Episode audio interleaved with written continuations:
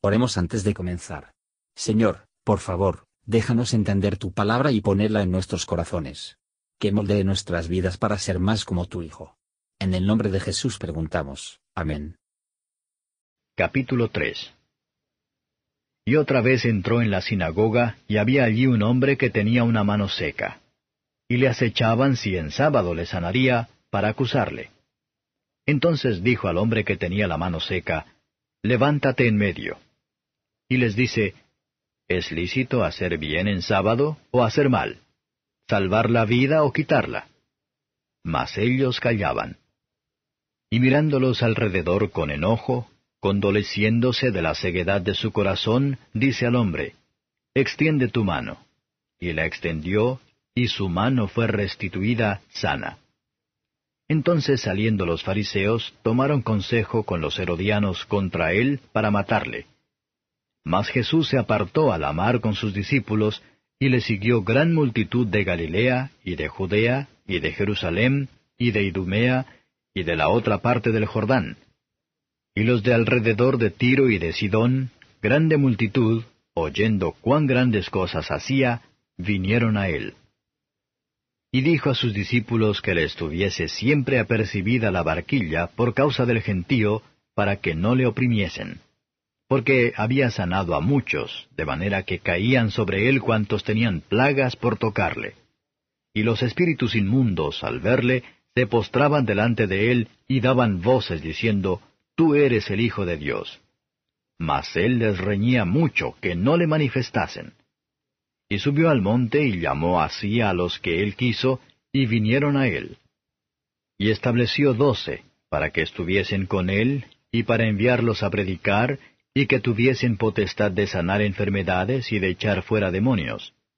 A Simón, al cual puso por sobrenombre Pedro, y a Jacobo, hijo de Zebedeo, y a Juan, hermano de Jacobo, y les apellidó Boanerges, que es hijos del trueno, y a Andrés, y a Felipe, y a Bartolomé, y a Mateo, y a Tomás, y a Jacobo, hijo de Alfeo, y a Tadeo, y a Simón el cananita, y a Judas Iscariote, el que le entregó.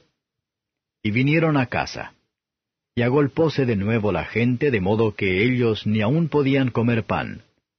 Y como lo oyeron los suyos, vinieron para prenderle, porque decían, está fuera de sí. Y los escribas que habían venido de Jerusalén decían que tenía a Belzebub, y que por el príncipe de los demonios echaba fuera los demonios. Y habiéndolos llamado les decía en parábolas, ¿Cómo puede Satanás echar fuera a Satanás? Y si algún reino contra sí mismo fuere dividido, no puede permanecer el tal reino. Y si alguna casa fuere dividida contra sí misma, no puede permanecer la tal casa. Y si Satanás se levantare contra sí mismo y fuere dividido, no puede permanecer. Antes tiene fin. Nadie puede saquear las alhajas del valiente entrando en su casa, si antes no atare al valiente y entonces saqueará su casa. De cierto os digo que todos los pecados serán perdonados a los hijos de los hombres y las blasfemias cualesquiera con que blasfemaren. Mas cualquiera que blasfemare contra el Espíritu Santo no tiene jamás perdón, mas está expuesto a eterno juicio. Porque decían, tiene espíritu inmundo. Vienen después sus hermanos y su madre, y estando fuera enviaron a él llamándole. Y la gente estaba sentada alrededor de él y le dijeron, He aquí tu madre y tus hermanos te buscan fuera. Y él les respondió diciendo, ¿Quién es mi madre y mis hermanos? Y mirando a los que estaban sentados alrededor de él, dijo, He aquí mi madre y hermanos, porque cualquiera que hiciere la voluntad de Dios, este es mi hermano y mi hermana y mi madre. Comentario de Matthew Henry Marcos capítulo 3, versos 1 a 5. El caso de este hombre era lamentable, él tenía una mano seca, lo que le deshabilitado trabajar para ganarse la vida, y los que son así, son los objetos más propios de la caridad. Que aquellos recibir ayuda que no pueden ayudarse a sí mismos.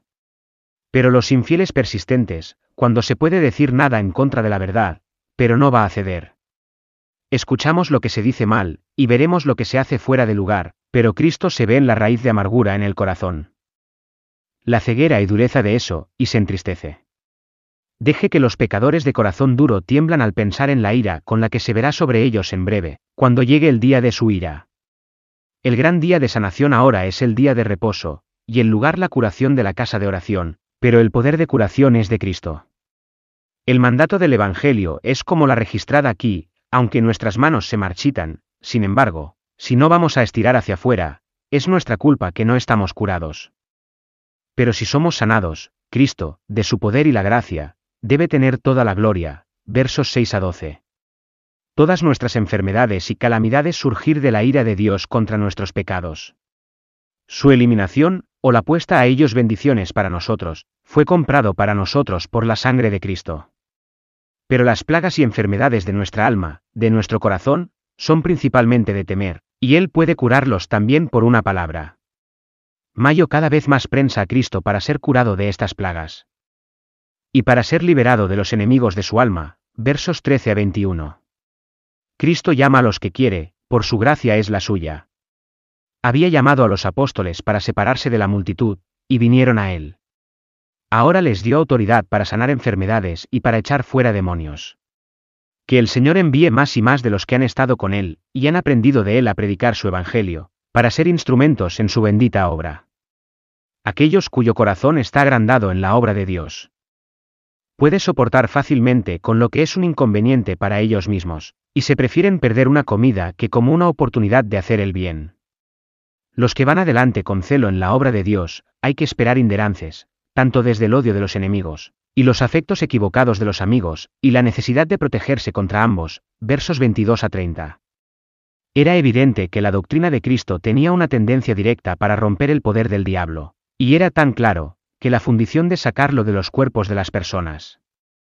Confirmó que la doctrina, por lo tanto, Satanás no puede apoyar este tipo de diseño. Cristo dio una terrible advertencia contra hablándoles tales palabras peligrosas.